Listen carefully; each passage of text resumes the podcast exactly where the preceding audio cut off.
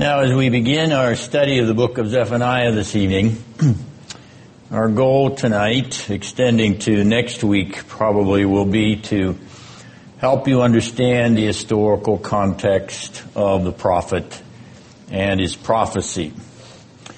We're going to do this slowly so as to give you time to grasp the information, most of which will come from passages from 2 Kings and 2 Chronicles. We're not going to be in a hurry, so please stop me if you have a question, if you need some clarification, or if you're just getting lost. I want to do this deliberately and carefully so you may derive the greatest benefit from the information, and there's a lot of information here but I'm hoping it will remind you of stories you are familiar with or at least remember. Our purpose in all this is to place Zephaniah in the big picture. the history of the international events of his time. And we want to place Zephaniah in the smaller picture.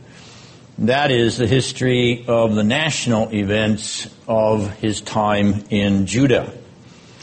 And finally, we want to place Zephaniah in the personal picture, his own personal prophetic biographical picture. Big international picture, little national picture, personal individual picture. As we examine this historical detail, we do not want to lose sight of the word of the Lord which came to Zephaniah. The word of the Lord, our God, interfaces with the word of the Lord's prophet, Zephaniah, in this time of personal, national, and international history. The life of the Lord our God interfaces with the life of the Lord's prophet, Zephaniah, in this time of personal, national, and international history.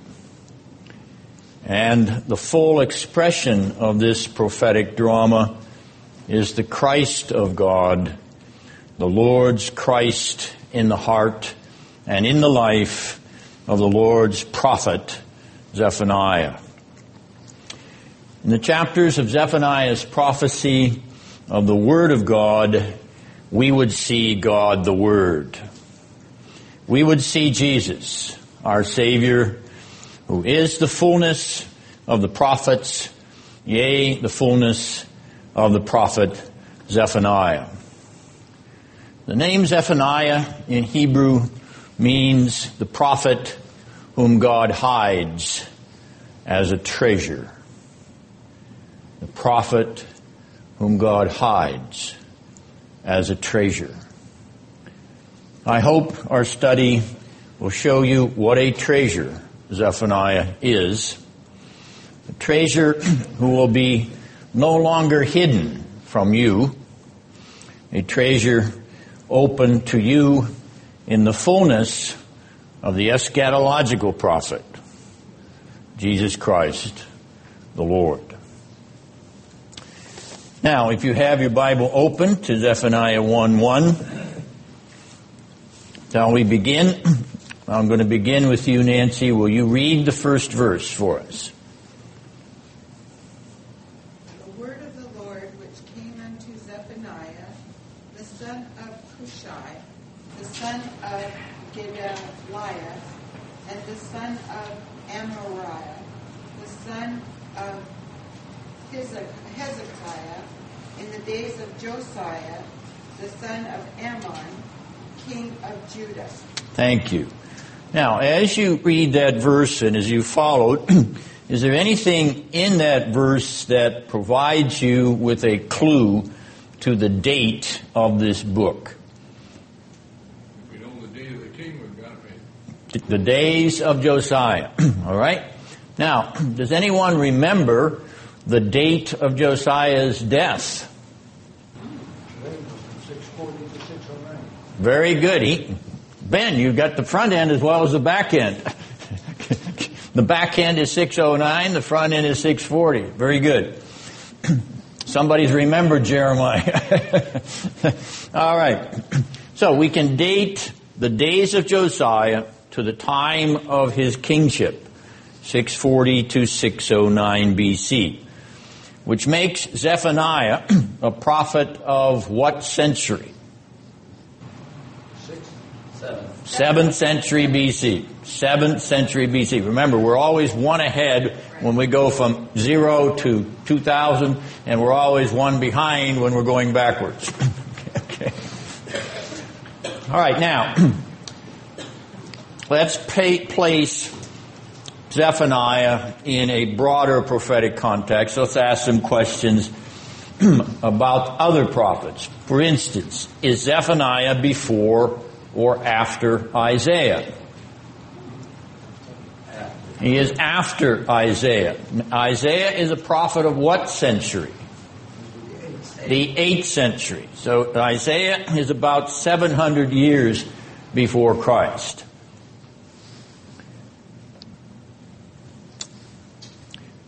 Now, if I asked you to tell me what the message of the book of Isaiah is, what would you tell me? what would you say about the book of Isaiah? Marge, I'm going to pick on you. What would you tell me that you know about the book of Isaiah? That's 66 chapters.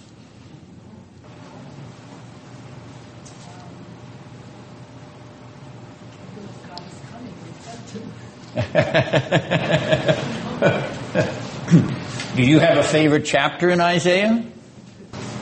Chapter 53. Yes, we would remember Isaiah 53. What's in Isaiah 53?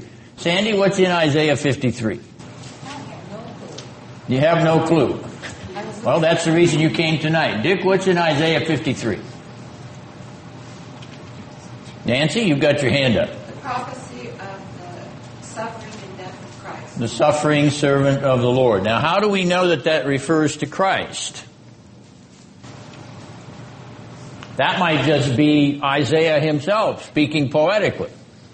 Or maybe he's speaking in terms of all Israel is the servant of the Lord. He's not really talking about an individual at all. How do we know he's talking about Jesus? Okay, how do you know he's talking about Jesus there? All the things he, he mentions happen to Jesus. that is true, but that could be coincidence, right? I'm a good liberal now. That's just pure coincidence. I think it's quoted in the New Testament. Yes, it is, isn't it? Bob is going to help you.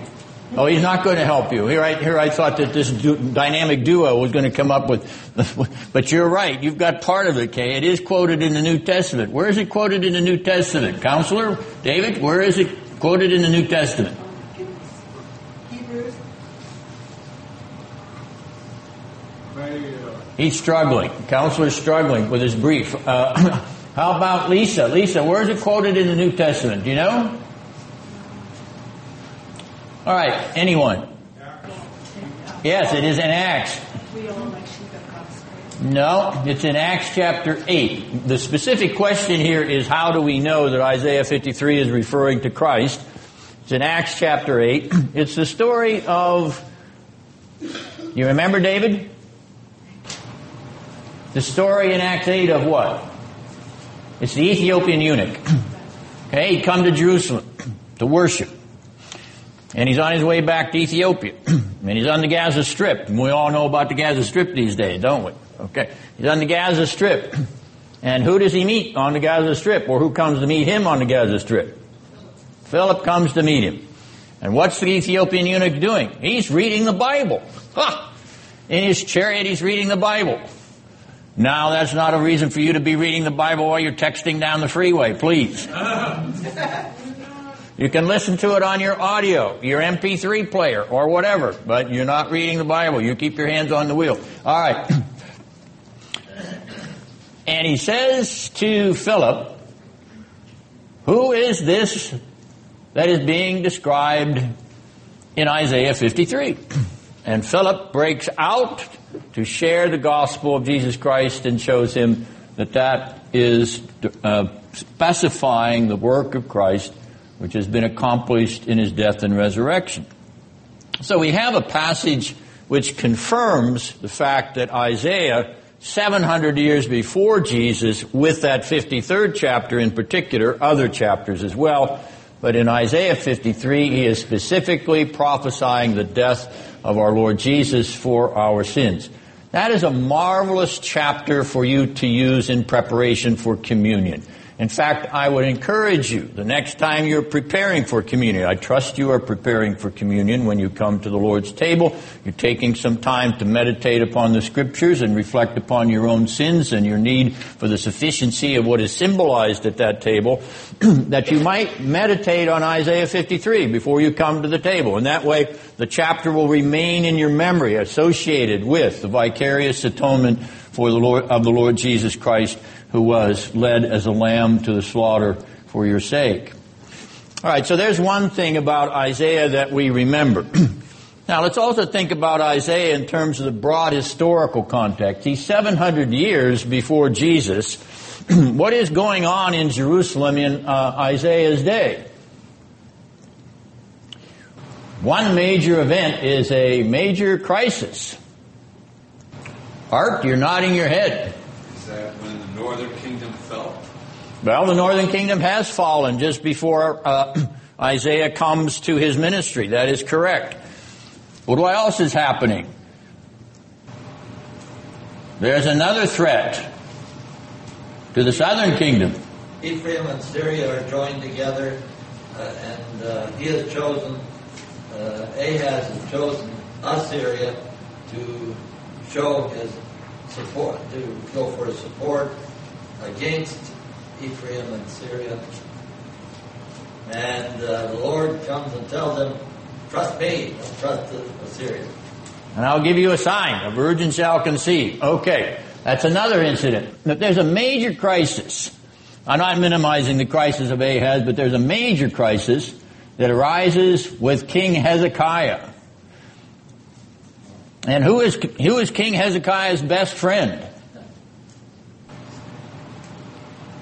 Carrie, who's, who's King Hezekiah's best friend besides God? Who's King Hezekiah's best friend? It's the prophet Isaiah. The prophet Isaiah is Hezekiah's best friend. So what are Isaiah and Hezekiah confronted with? Back to you, Pete. Did you? Yeah, Sennacherib. It's Sennacherib. It's the siege of Jerusalem by Sennacherib. Who's Sennacherib? He's the chief uh, of the army. He's more than that. He's more than that. Sennacherib is he is the Assyrian he is the Assyrian king. He's the king of Assyria.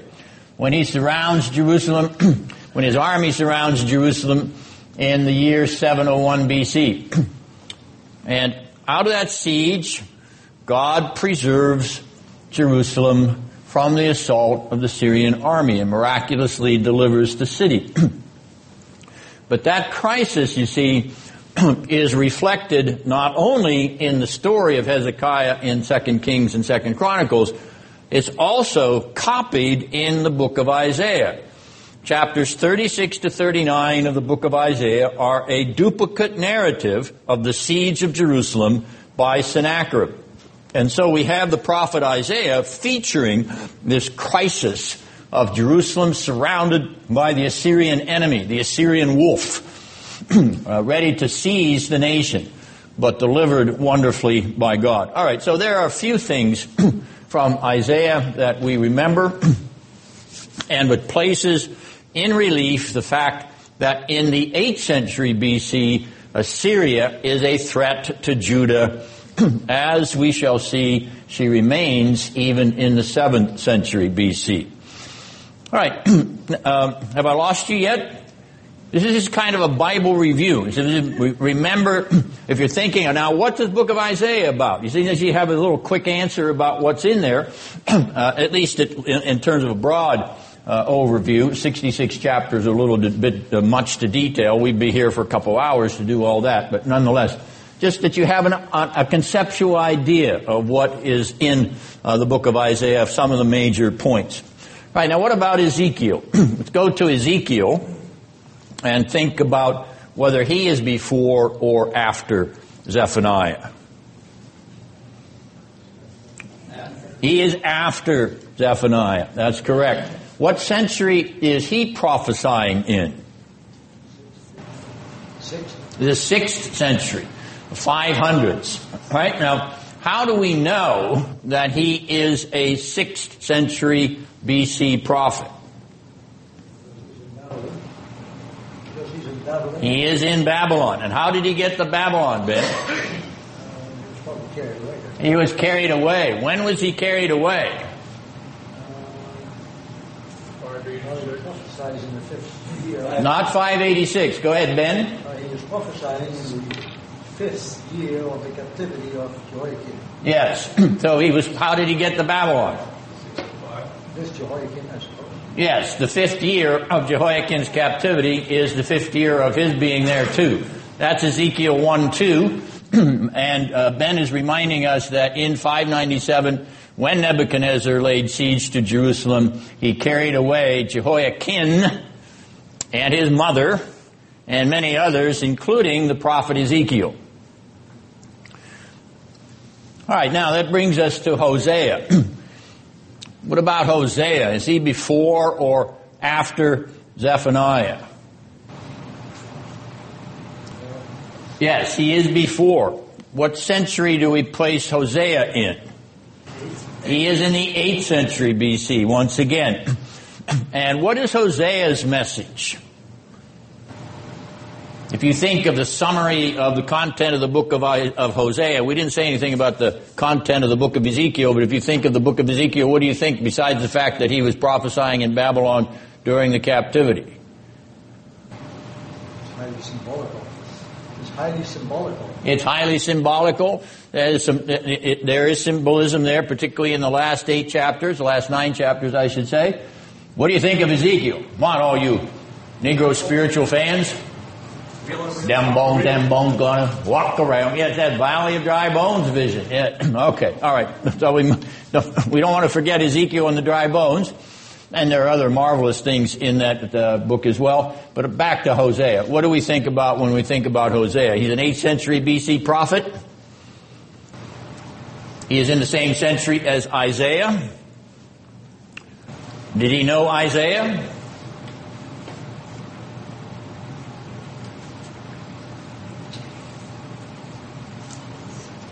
What's he focusing on?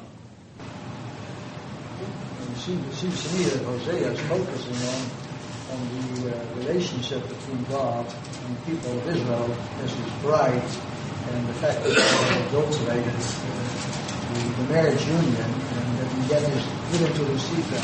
Very good, Ben. So one of the motifs that Hosea uses is this marriage covenant relationship between God and his people, which has been ruptured by the adulterization or the prostitution, the whoredom of Israel to idols. but what's he projecting as a result of that sin of idolatry? Judgment. What judgment?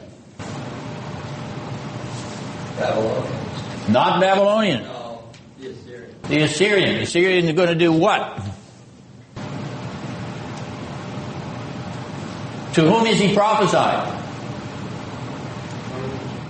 To the northern kingdom. What's the capital of the northern kingdom? Samaria. Samaria. So he's prof- Hosea prophesying to Israel, northern kingdom capital Samaria, because they have adulterated and prostituted themselves before idols. Hosea says God's going to do what? Take them away. He's going to destroy you. You're going to destroy the nation of Israel. You're going to destroy the whole northern kingdom. How many tribes is that that he's going to destroy? He's going to destroy the ten tribes of that northern kingdom. He's going to destroy Samaria. And who does that?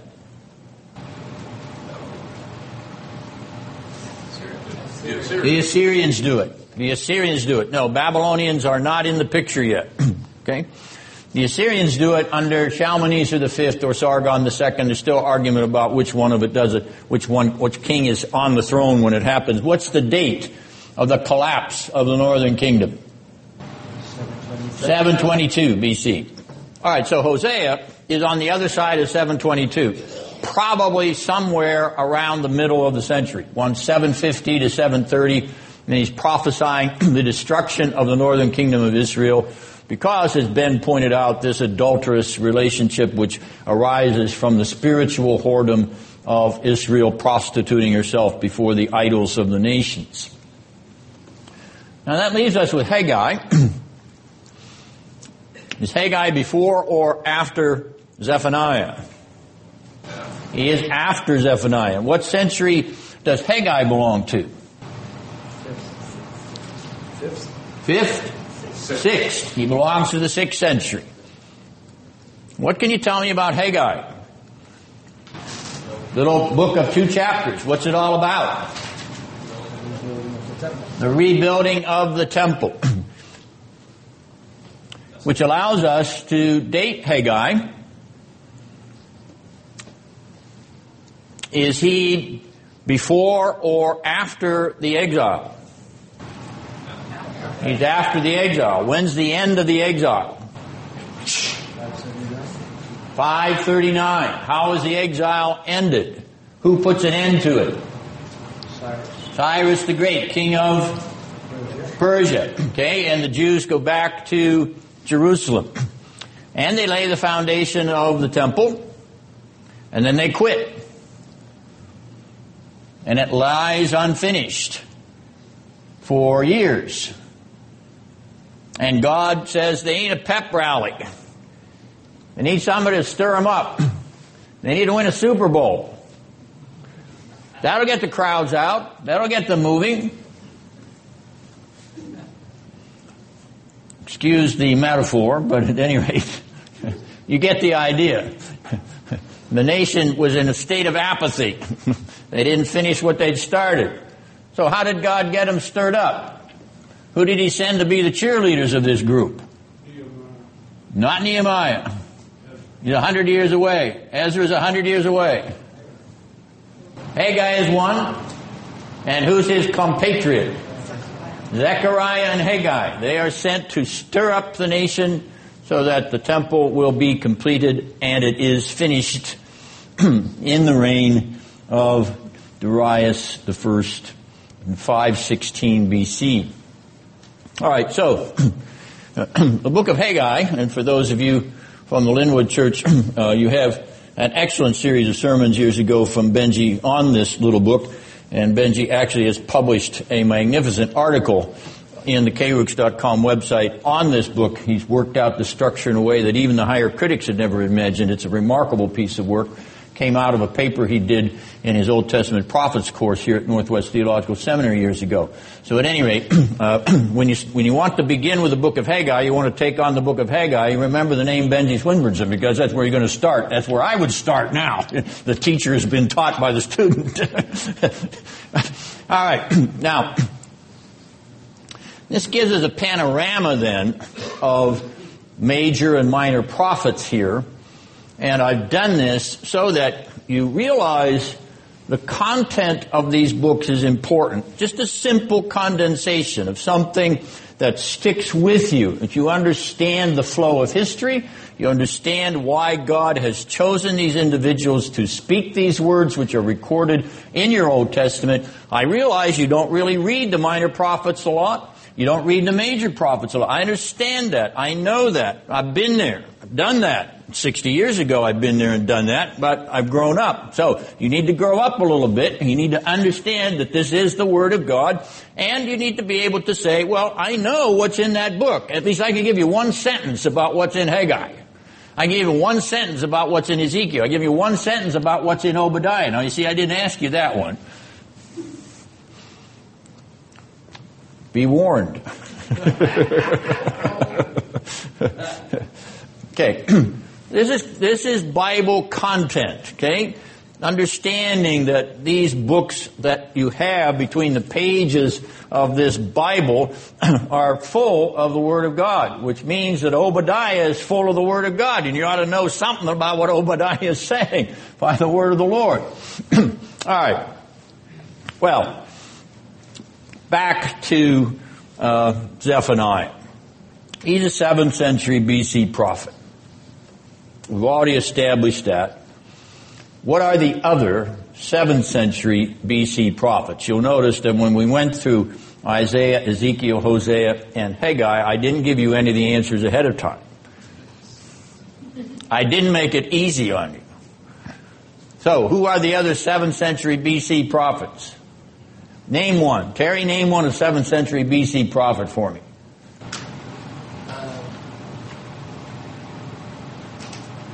You sat through the whole series.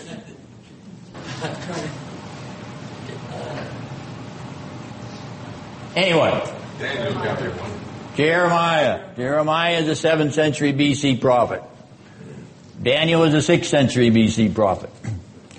All right, who are the other 7th century BC prophets? Habakkuk. Habakkuk is a 7th century BC prophet. Good. And one more. Nahum is a 7th century BC prophet. Very good. All right, now we're going to analyze those three. So you might start with Jeremiah and then put Nahum to the right of him and Habakkuk to the right of Nahum. And we're going to talk about these three in terms of what is negative and positive about their message. So we begin with Jeremiah because some of you have been exposed to Jeremiah in a lengthy series which we finished a year ago. When I say negative, Jeremiah has been called to prophesy a negative event in the future. What is that negative event that Jeremiah has been commissioned, to predict? Terry, do you want to take that one? Yeah, well. That's the fall of Jerusalem in what year? Anyone? 586. 586 BC. The, fall, the final fall of Jerusalem in 586 BC. But he was called to prophesy according to the second verse of the first chapter of his book, Jeremiah 1 2.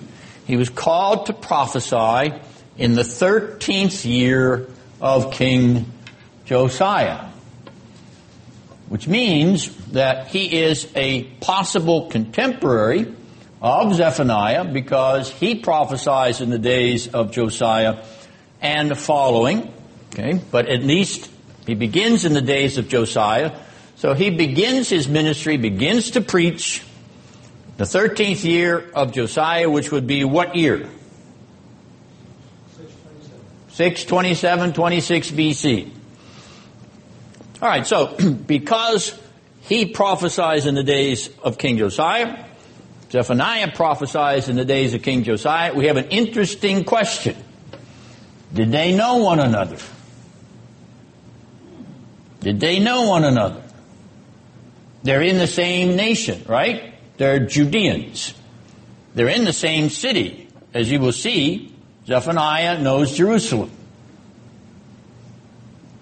Jeremiah knew Jerusalem very well. He was even imprisoned in Jerusalem. He was placed in stocks in Jerusalem. He was a he was somebody to make fun of in Jerusalem. He was impre- oppressed in Jerusalem. All right, well, did they know one another? We can't finally answer this question, but it's an intriguing question. And it in fact reflects upon how we date the book of the prophet Zephaniah. Now we'll get into that in detail later on. We're not going to touch it uh, tonight, but nonetheless, we raise the question.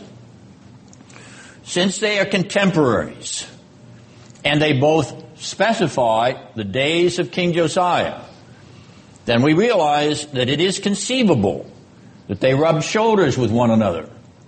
Or if they did not, then we have some additional reasons for dating one book one way and the other book another way. All right. This is kind of the mystery of sorting out what we don't know.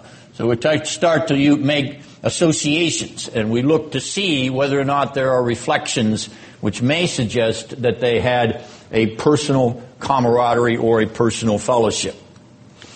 Alright, now let's go on to Nahum next. Oh, I did not mention the positive message of Jeremiah. Let's take a look at that.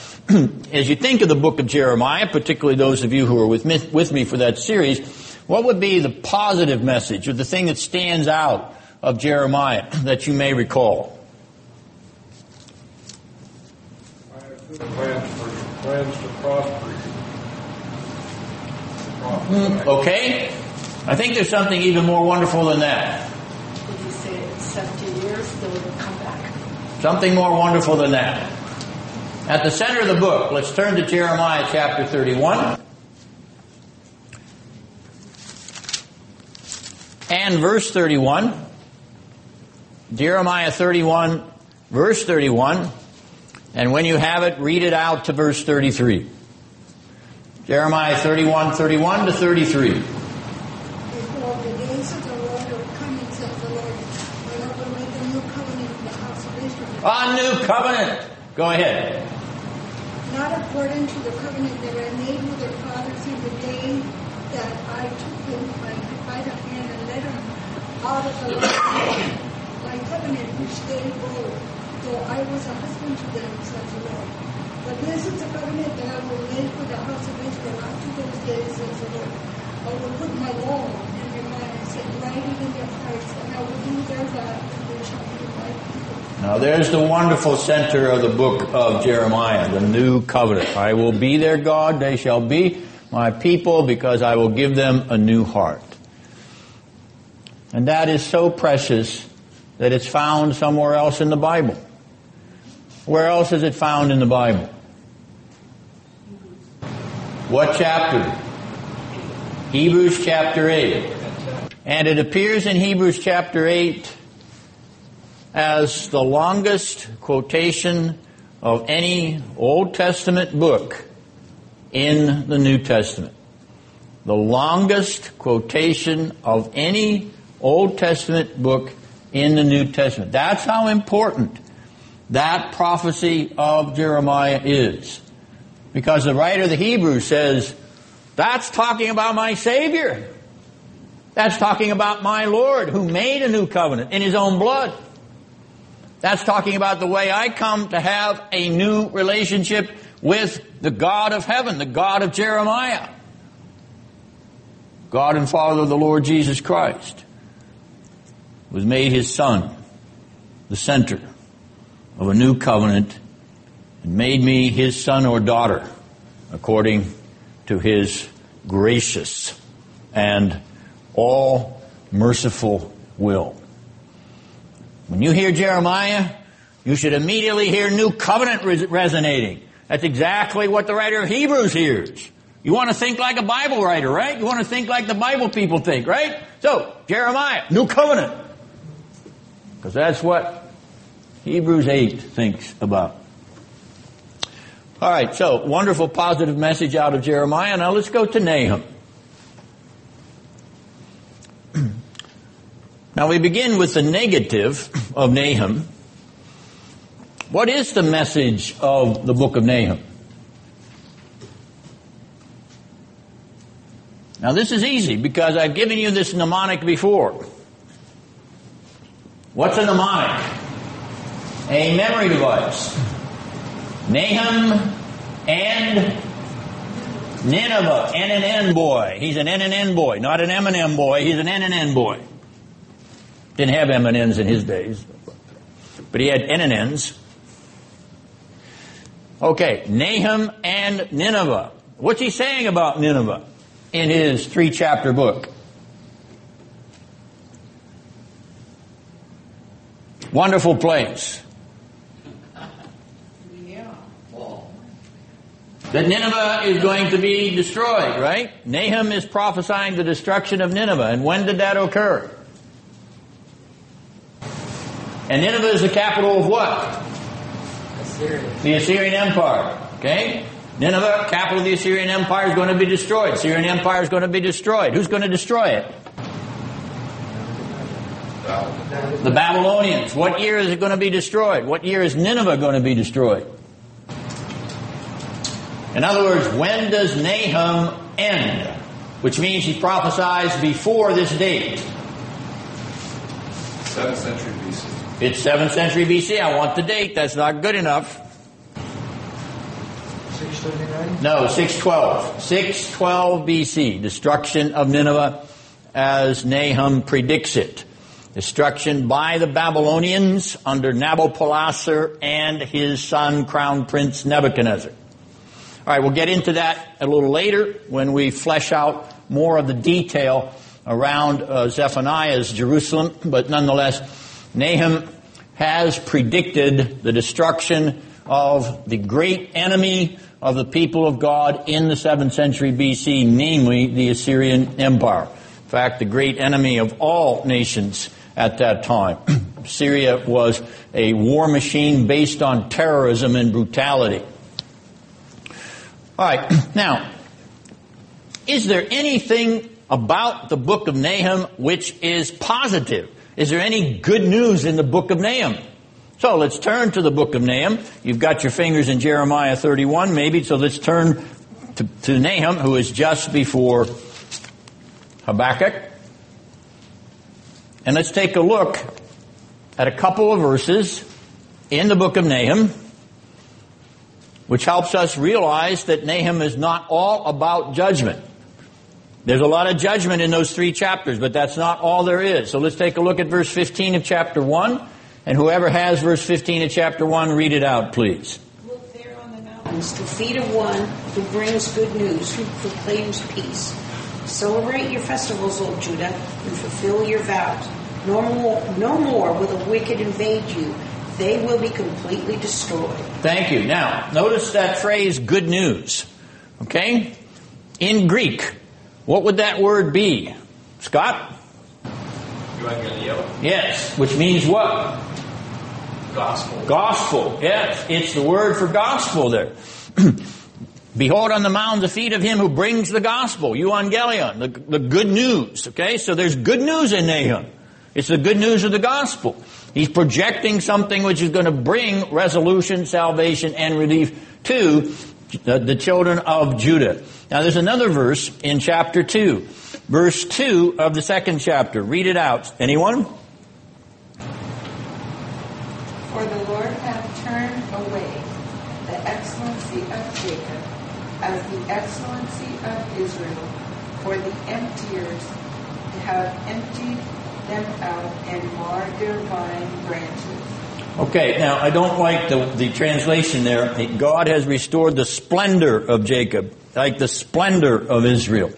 it's, it's, God restoring what has been tarnished and uh, defaced. So here are two verses in Nahum which say there is a positive message for Israel and Judah. And that is the restoration motif. That is the good news of relief from oppression, relief from the terrorism of the Assyrian Empire, and the manifestation of that well, long down through the history, namely the terrorism and oppression of the evil empire of the kingdom of darkness.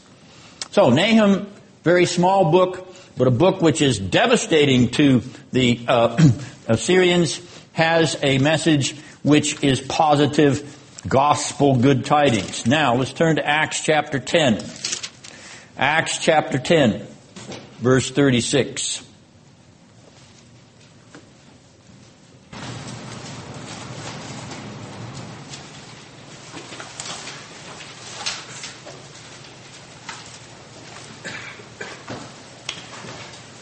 Now, this is a sermon by the Apostle Peter.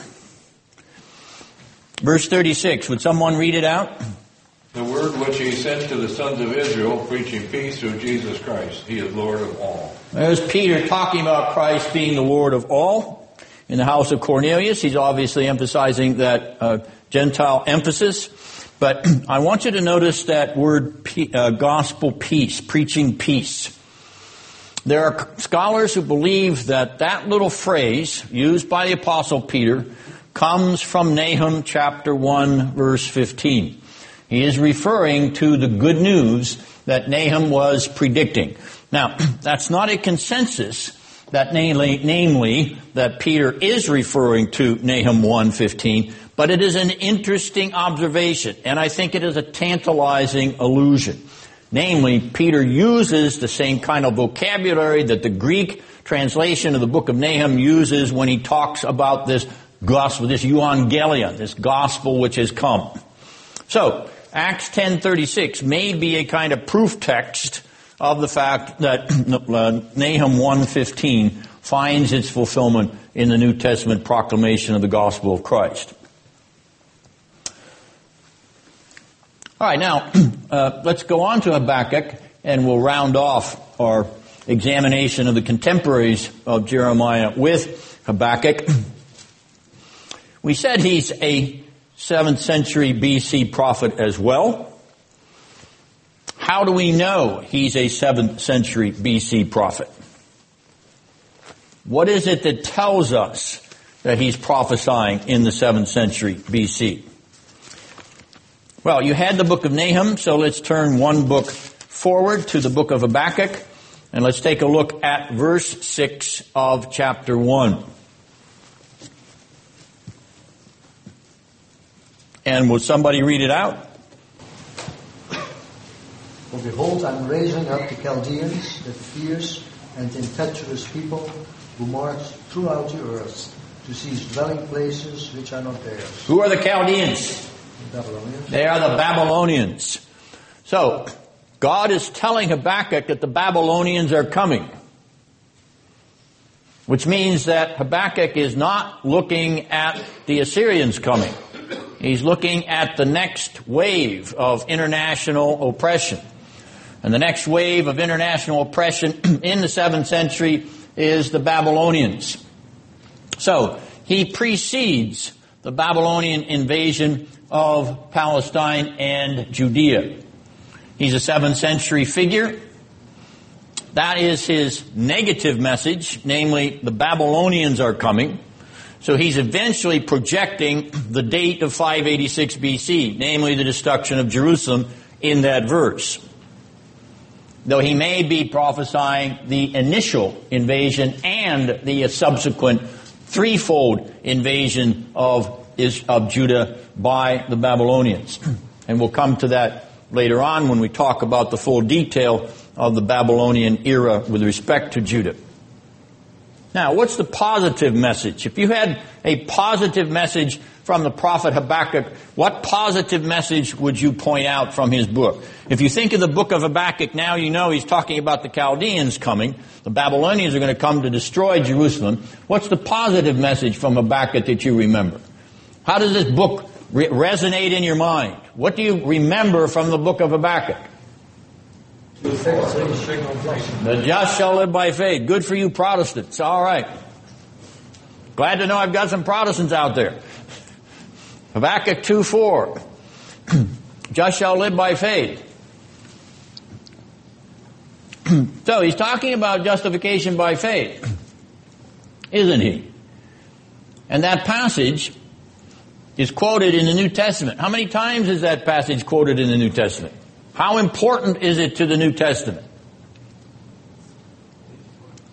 At least once, where? at least twice. At least twice, where? Romans 1, 17? 17, and Galatians. 311. Thank you. Very good. Galatians 3:11 and one more time because it stands at the head of one of the greatest anaphoric chapters in the Bible. What's the greatest anaphoric chapter in the Bible? Hebrews 11 is the greatest anaphoric chapter in the Bible, and this passage stands at the head of it. Chapter 10, verse 38. The just shall live by faith, and then in Hebrews 11, 1, by faith, and on through Hebrews 11. By faith, by faith. So, Habakkuk 2, 4 keys Hebrews 11, the faith chapter in the New Testament. In other words, a very important verse about how the just shall live. The just shall be saved by faith, not by their works. That's Paul's argument. He puts an antithesis between faith and works with respect to justification. So what is justification? What does our catechism say justification is? What is the answer to question 33 of the Shorter Catechism? Question 33 of the Westminster Shorter Catechism asks you, what is justification? And you say, as OPC people, what do you say? Justification is. Uh, say it louder, whoever's saying it. I can quoted the thing exactly. It's an act of, of the free grace of God. It's an act of God's free grace. Wherein? And he decla- declares, Wherein? He pardoneth us of all our sins. And. And. Accepteth us as righteous in his sight. Go ahead, Mary. Only for the righteousness of Christ imputed to us and received by faith alone. Give that lady a A plus. And the rest of you, go thou and do likewise. That is a question and answer that you should have in your brain. Now, why does the Catechism say, wherein he pardoneth all our sins? Why do you have to have your sins pardoned to be justified? It's the message of grace. Yeah, that's the grace of God, yes. But why do you have to have your sins pardoned to be justified? Because you're, We're, we're, sinners. yes, you're, you're too filthy, right? You're too guilty, right? You're filthy sinners. You can't come in there without being washed, okay? So you need to get your sins washed. Where do you get your sins washed? Where do you go to get your sins washed? The blood. The blood of Jesus from the The cross. cross of Christ. Okay, so the cross of Christ has something to do with justification, right? The cross of Jesus has something to do with cleansing your sin, washing the filth of your sin and guilt away, okay? So you need the cross of Jesus for your justification, don't you? But that's not all the catechism says, is, does it? Catechism says it's not only that you need washed of the filth and guilt of your transgressions by the blood of Jesus offered up on the cross. what else does the catechism say? You need to be righteous. Are you righteous? Dick Holton, are you righteous? Are you righteous? Where are you going to get righteousness if you're, can God take you? Can God take you into his heaven without you being righteous? Righteousness of Christ. That the righteousness of Christ, how do you get it? It's I imputed. have to believe. You have to believe. Nancy? It's imputed. It's imputed. What's that mean? Dick, what's imputed mean? Given to me. You got your wallet with you? You got any imputed, imputed cards in there, in that wallet of yours? But in this case, it's given to me. It's given to you, okay, but it's given to you by imputation. What's imputation mean? I bet your wife's got imputation cards. I don't know a wife that doesn't have imputation cards. My wife, yeah, there you, there you go. It's accredited to you. See, it's charged to your account. It's just, just like you conducting a credit card charge. All right, imputation. The righteousness of Christ is credited to you as a gift by grace. Well, why do you need it? Sin. Yeah, we got we got the guilt of sin. Okay, Without shedding of blood, there's no. that's still forgiveness of sins. You see, that's still the cross of Jesus. But giving you the righteousness, what does that come from? That doesn't come from the cross of Jesus, does it? The righteousness comes from what? Christ's righteous life. Oh, so you need the righteous life of Jesus too for your justification. It's not just you need the cross of Jesus to wash you from the guilt of your sin. You need the righteous life of Jesus to cover your unrighteousness, right? You got all unrighteousness around you, so you need a righteousness robe to cover it so when God looks on you, He doesn't see your unrighteousness.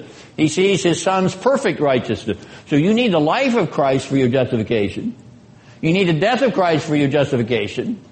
That's what Toplady means when you sing Rock of Ages, cleft for me, be, let me hide myself the knee. Be of sin the double cure. Double cure. Why? Because you're unrighteous, that's got to be cured. How's your unrighteousness cured? The righteousness of Christ. That's the cure for your unrighteousness. How's your guilt cured? The blood of Christ washes the guilt away, washes the filth of your sin away. You need the double cure. You got two diseases. You got two incurable diseases. You got a disease of unrighteousness and you got a disease of guilt and filthiness. You got to have both cured. His life cures your disease of unrighteousness because His righteous life is imputed to you, credit to you. And you need His blood to cleanse you from your filthiness and guilt and stain, and that washes away your filth and sin. And then grace upon grace, what does Paul say in Romans 4:25? So we've gone through the double cure. He lived to justify me by his righteousness. He died to justify me by his blood shed on the cross. And Paul in 425 of Romans says he was raised again for our justification.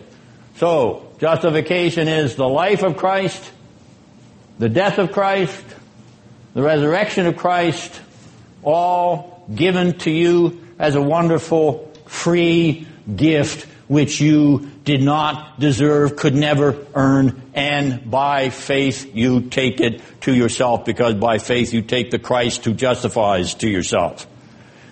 Now, if that doesn't cause you to shout hallelujah, hallelujah. I've got the life of Christ on my side. I've got the death of Christ on my side. I've got the resurrection of Christ on my side. That's we're shouting about. What's, would to God the Roman Catholics would shout about that, right? Because all you Protestants out there are shouting about it. I hope. Praise the Lord. Amen. David, you've been patient. Before Adam fell, he did not have unrighteous acts. He wasn't a sinner. But he also didn't have Christ's righteousness at that point in time. It was human. No, he did not. He didn't need it at that point. But as soon as he ate the fruit of the tree, he needed the righteousness of Christ. Just as you and I, from the moment we're conceived, need the righteousness of Christ. And praise God, the righteousness of Christ is sufficient for all our unrighteousness because he is the very righteousness of God. All right, so Habakkuk leads us to this wonderful Protestant, evangelical, reformed doctrine of justification by faith alone, because it's by grace alone, because it's by Christ alone. Life of Jesus, death of Jesus, empty tomb of Jesus. It's all yours.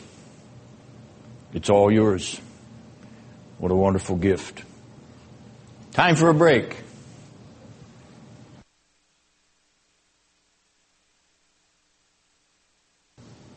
We comment about commentaries in these series uh, because some of you asked me what commentary could I get to follow along with the book that we're studying. the, the most evangelical conservative commentary on Habakkuk is in the Tyndale Old Testament series by David Baker. You get three for the price of one. You get Nahum, Habakkuk, and Zephaniah. Now, this isn't the best conservative commentary, but it's the best simple or short commentary. The longest commentary on uh, Zephaniah, which is the best conservative commentary, is by uh, J.A. Motyer. But it's in a large 1,000 page volume, uh, which is just too expensive and also the commentary is too detailed in terms of the Hebrew text. Now that's good for me and good for somebody that knows Hebrew, but it's not good for you. So this is a lay commentary. Uh, you know, it's adequate. It's not brilliantly outstanding, but it's adequate. So if you want something to have to read about what a commentary says on Zephaniah, this is the one I would recommend. David Baker in the Tyndale Old Testament Commentary Series his volume on Nahum, Habakkuk, and Zephaniah. All right, now back to our outline on Zephaniah. And I didn't want to leave the prophetic context without summarizing the book of Zephaniah itself, since we've tried to extract something from Isaiah, Ezekiel, Hosea, Haggai, Jeremiah, Nahum, and Habakkuk. In other words, we've covered a lot of prophetic ground tonight in summary fashion. I wanted to give you a summary of the content of the book of Zephaniah. This is something that you can take with you. This is something that will help you remember the meaning of the book. This is the shorthand outline of the prophet Zephaniah. The dies irae and the dies gratiae. I know those are Latin words, but nonetheless they're famous Latin phrases. For instance, the Dies Irae, which means day of wrath in Latin, is famous in all classical music, particularly the Requiem Masses of Verdi, Mozart, Berlioz, and others. The most famous Dies Irae chorus comes from Verdi's Requiem, in my opinion. Where did it come from? Where did they get this phrase dies irae? They got it from Zephaniah. They got it from the Latin text of chapter 1 verse 15. So in Zephaniah 1:15, what do we read? A day of wrath is that day. A day of wrath, dies irae, is that day, dies illa. So dies irae is one of the poles of this three chapter book. Now if we turn over to chapter 3, verses 16 and 17, what do we read? We read Illa Die, in that day. In that day, I, it will be said to Jerusalem, Do not be afraid, O Zion, do not let your hands fall limp. The Lord your God is in your midst. That's the dies gratiae, the day of grace. So, Zephaniah 1 and Zephaniah 3, balanced between the poles of the theme of this book. Balanced between the day of wrath on the one hand, chapter 1 verse 15, balanced on the other hand by the day of God's magnificent grace, chapter 3 verses 16 and 17 and other parts of the third chapter. Notice the use of the image of the day. The day of wrath, the day of grace. That's the simple voice, that's the simple message of the voice of the prophet Zephaniah. God will bring wrath and he will also bring grace. Any questions? You're not lost on that one, right? Very good. Now, we've dealt with the prophetic context of the prophet We've seen that he's part of a broad school of the prophets and how he fits into it in summary fashion. He is a 7th century BC prophet who has a, shall we say, antipodal message that is like the North and South Pole or antipodes, that is uh, at the very opposite of one another. Zephaniah has this antipodal message, day of wrath, day of grace. Now, because he mentions the days of Josiah in the first verse, let's talk a look, take a look at the character of Josiah as king of Judah. First of all, let's begin to work on the positive aspect of Josiah's character by turning back to Second Chronicles and Second Kings. I'm going to ask you to keep your finger in Second Kings 22 and turn over to Second Chronicles chapter 34 and we're going to flip back and forth between the two as we read sections from Second Kings 22 and from Second Chronicles 34. All right, so everybody with me? You've got your fingers between Second Kings 23, 22 rather, and Second Chronicles 34. This is the career of King Josiah, as it's described in the books of the history of the kings of Judah and Israel, namely 1st and 2nd Kings, 1st and 2nd Chronicles, in this case, 2nd Kings 22 and 2nd Chronicles 34. So, let's begin with Josiah's character. In 2 Kings 22 verse 2, what do we read? Read it out, anyone who has it.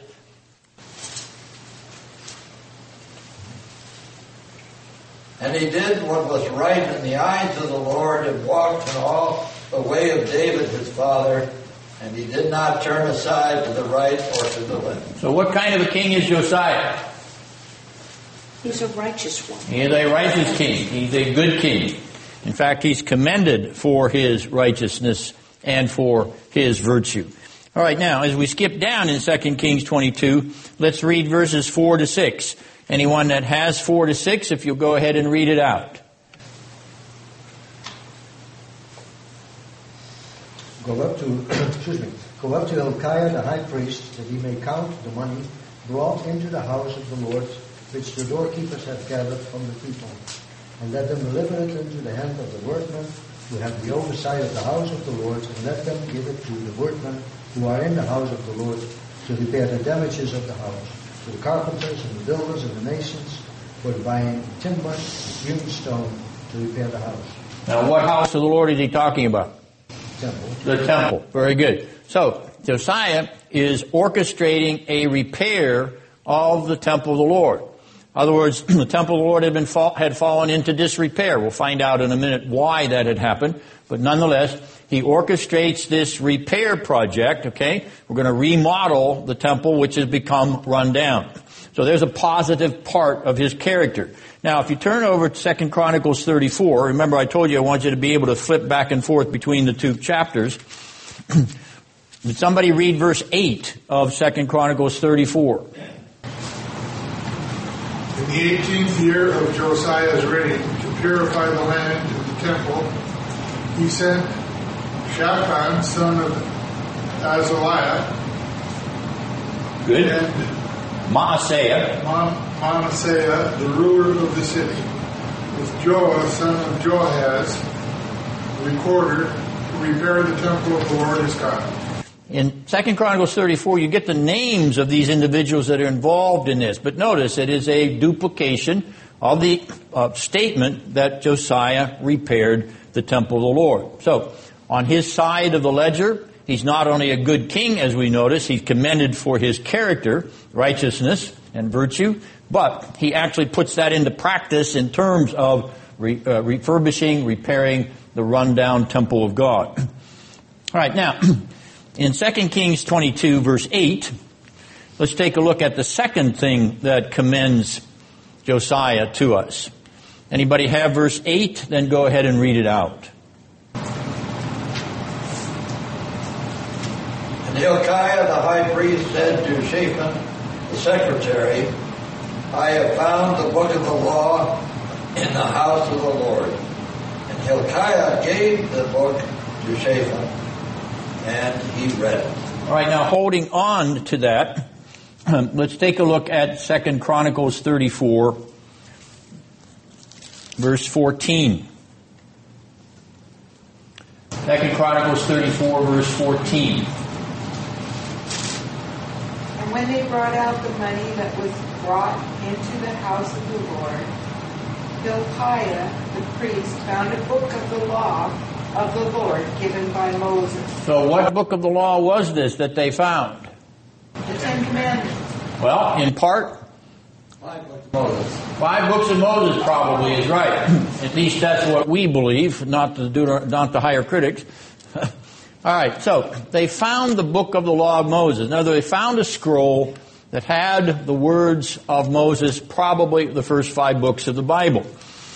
now, why had they found? Why did they find it in the temple? Well, because it had been placed under this rubbish or this uh, uh, uh, debris of disrepair that had uh, built up in the temple and had been forgotten. So they recovered it and they bring it out and they read it. Now the priest reads it, but let's take a look back at 2 Samuel, uh, 2 Kings uh, 23 verse 2, and let's see what that passage tells us. 2 Kings 23 verse 2, anybody have it? Go ahead and read it out. He went up to the temple of the Lord with the men of Judah, the people of Jerusalem, the priests and the prophets, all the people from the least to the greatest. He read in their hearing all the words of the book of the covenant which had been found in the temple of the Lord. Who read the book of the covenant? The king Josiah. Josiah does. So not only does Josiah have the book uh, discovered in his day and the priests read it, but also he reads it, which you'll notice in Second Chronicles chapter 34 verse 30 is repeated. So let's have someone read out Second Chronicles 34 30.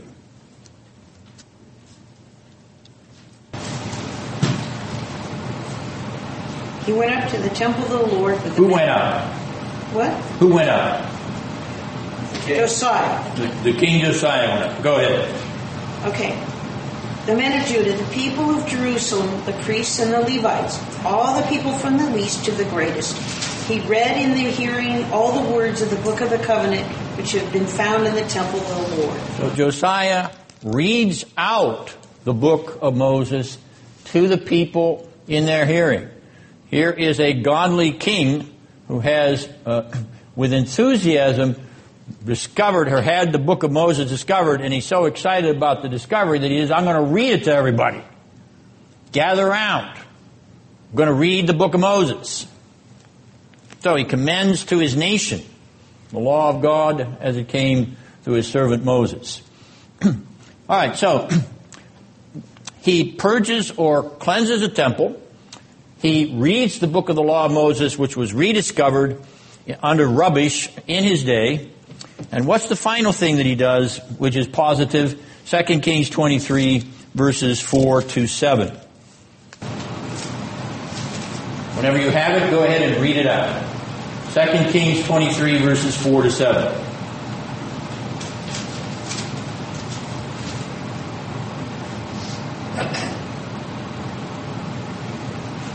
And the king commanded Hilkiah, the high priest, and the priests of the second order, and the keepers of the threshold, to bring out of the temple of the Lord all the vessels made for Baal, for Ashtoreth, and for all the hosts of heaven. He burned them outside Jerusalem in the fields of the Kidron Valley, and carried their ashes to Bethel. And he deposed the priests whom the kings of Judah had ordained to make offering in the high places of the cities of Judah and around Jerusalem. Those also who burned incense to Baal, to the sun and the moon and the constellations and all the hosts of the heavens. Keep going to verse 7, please. Oh, that's. And he brought out the Ashtoreth from the house of the Lord, outside Jerusalem, to the brook Kidron, and burned it in the brook of Kidron, and beat it to dust, and cast the dust of it upon the graves of the common people. And he broke down the houses of the male cult prostitutes, who were in the house of the Lord, where the women wove hangings for the Ashtoreth. Okay, keep that passage in mind and let's turn over to Second Chronicles 34 and read out verses 3 to 4. Second Chronicles 34 verses 3 to 4. Read it out whoever has it. For in the eighth year of his reign, while he was yet young, he began to seek after the God of David his father. And in the twelfth year, he began to purge Judah and Jerusalem from the high places and the groves and the carved images and the molten images.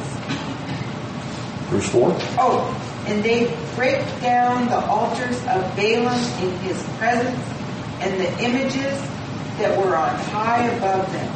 He cut down on the groves and the carved images and the molten images. He brake them in pieces and made dust of them and stowed, strode them, strode it upon the graves of them that had sacrificed unto them. Right now, in both of those passages, you will notice that Josiah is purging the temple and the land of Judah of idolatry, perverse idolatry. What kind of a god is Baal? Fertility. He's a fertility god. Now, some translations have groves instead of the Asherah or the Asherim. Okay, the proper Hebrew word is Asherah, Asherim. Groves is an interpretation. What were the Asherah or Asherim? Poles. They were wooden poles, female symbol. Don't ask me how a wooden pole becomes a female symbol, but nonetheless, that's what it was. It is a fertility symbol of a, fertil- of a fertility goddess. Baal is the male fertility god. The Asherah is the female fertility symbol. But also you'll notice that there are male cult prostitutes in Jerusalem. That means that there are male homosexual prostitutes working out of the temple at this time. Alright, so when we're talking about uh, idolatry in the Old Testament, particularly the idolatry of worshiping Baal, we're not talking about people making a little tin god or a bronze god and bowing down in front of it and sacrificing incense or pouring out wine libations. What we're talking about is a perverse form of sexual immorality, rampant sexual immorality, both homosexual and heterosexual. It is ugly stuff. Read some of the text from the Canaanites in which it is portrayed. It is ugly stuff. It's the same as the ugly stuff of Greek and Roman pornography. So, I'm not encouraging you to do so. It's just out there, okay? Alright, there's nothing new under the sun. But Josiah says, purge it away. And he cleanses the land from this idolatry. Now we're going to ask a question later on about where it came from. We always know that the Israelites had this temptation to go after Baal, but this this uh, cleansing that Josiah per, uh, performs is an indication that it was overflowing. It was rampant. It had virtually taken over the culture. so uh, we'll come back to that uh, a little later in our discussion. We're not going to probably get to that tonight, but uh, in any event, Josiah's virtue manifests itself in the fear of the Lord. His godliness manifests itself in acts of godly behavior. He wants to restore the worship of God according to the book of the law of Moses, which means that thou shalt not bow down thyself to idols or to images or serve them. And so he purges the land of all the images that are, that are uh, uh sitting around and the groves and high places where that worship was performed. Groves, that is these little uh, uh, kind of uh, barricades surrounded by uh, uh, low-hanging uh, uh, uh, plants or trees that would grow about six or seven feet in the air. Because if you're going to have this sexual immorality, you want a little bit of privacy. I suppose, you know, I don't know why, but I suppose that that's the reason they had these groves. But nonetheless, that's the point of the the image of the groves. All right. Now, Josiah looks as if he can't do anything wrong. He looks as if there's nothing that could impede his godly progress. And yet, he does something very foolish. So, let's turn to 2 Kings 23 again, and let's read verse 29. 2 Kings 23, verse 29.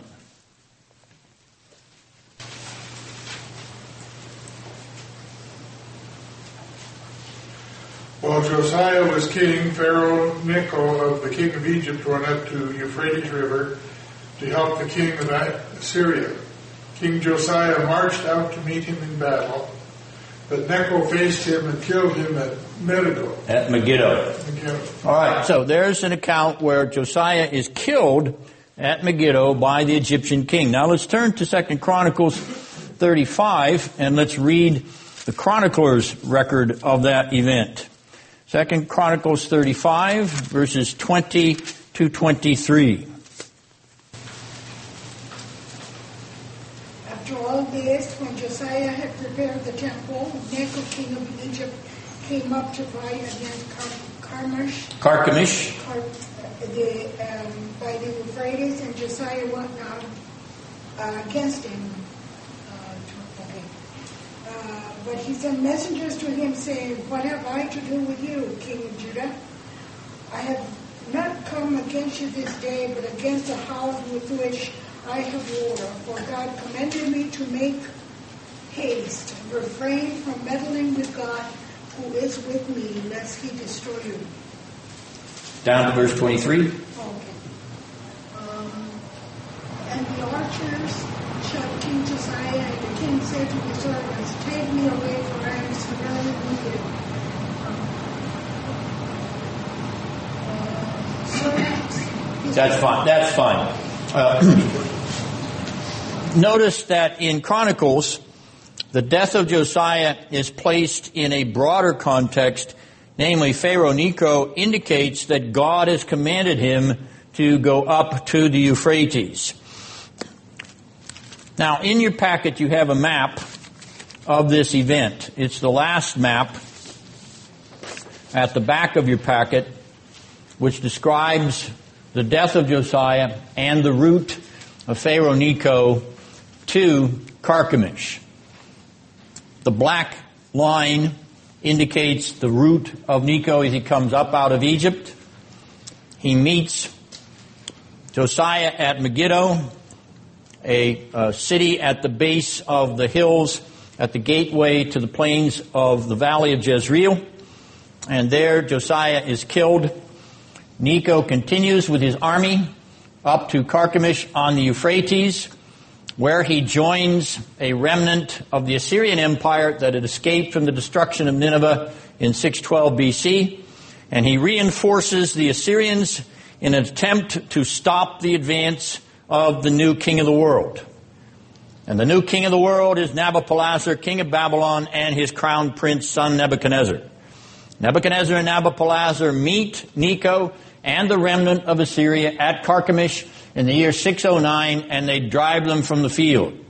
Necho beats a retreat back to Egypt. He follows the same route that he came north on, goes back down to Egypt with his tail between his legs, but on his way down, he unseats the successor to Josiah, who was Josiah's son Jehoahaz, at Riblah. You see that on your map.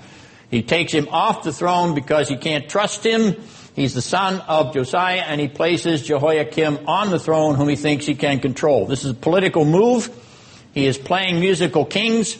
That is, out, he's actually playing, I can control the puppet king that I put on the throne of Jerusalem, which he does.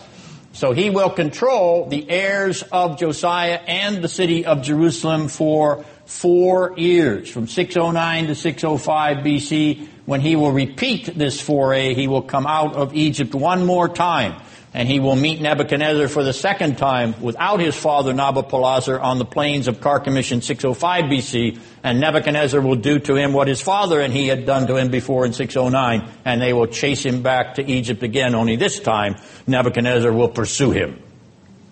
And that brings us to the end of tonight's series. Any questions?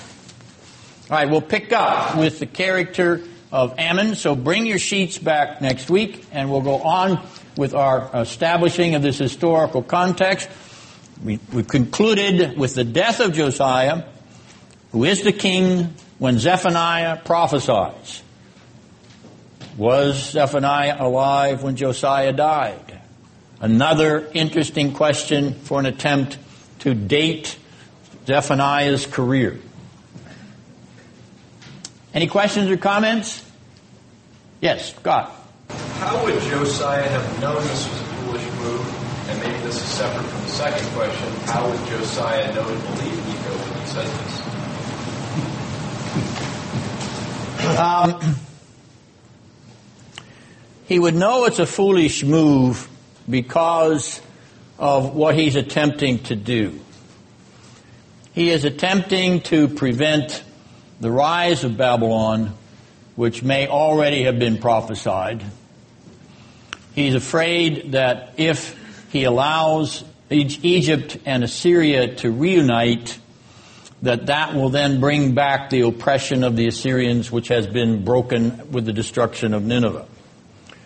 So it's foolish in the sense that with the balance of power shifting, He's trying to play maneuverer. He's trying to play manipulator.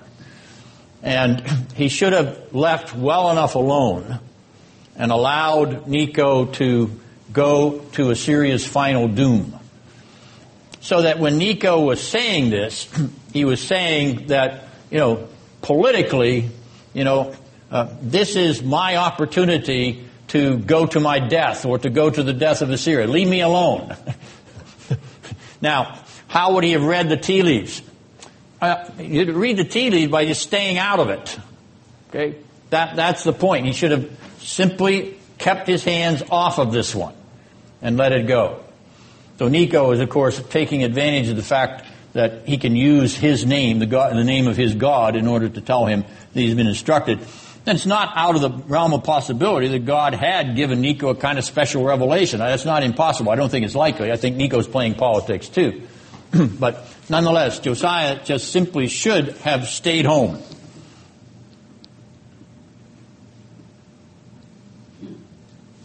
Let's pray. Father, the history of your acts in the lives of your people, kings and prophets alike, are recorded for our understanding and for our edification. These words which we have read tonight from the various parts of the scripture are your inspired words. They are here for our instruction as well as for our direction. They direct us after all is said and done to the Lord Jesus Christ, relieves us from the pain of the sin of these events and from the consequences of your judgment. He has taken all that judgment which we deserve. Surely we deserve it as much as Judah and Israel of old did. He has taken that judgment in our place. We hold on to him. For he indeed is the Lord of Zephaniah, as he was the Lord of Josiah and all the prophets whom we have discussed tonight. We praise his name. We bless you for sending him we're grateful for understanding your word. Please help us to remember and believe. And we pray in the name of the justifying righteousness and death and resurrection of the Lord Jesus. Amen.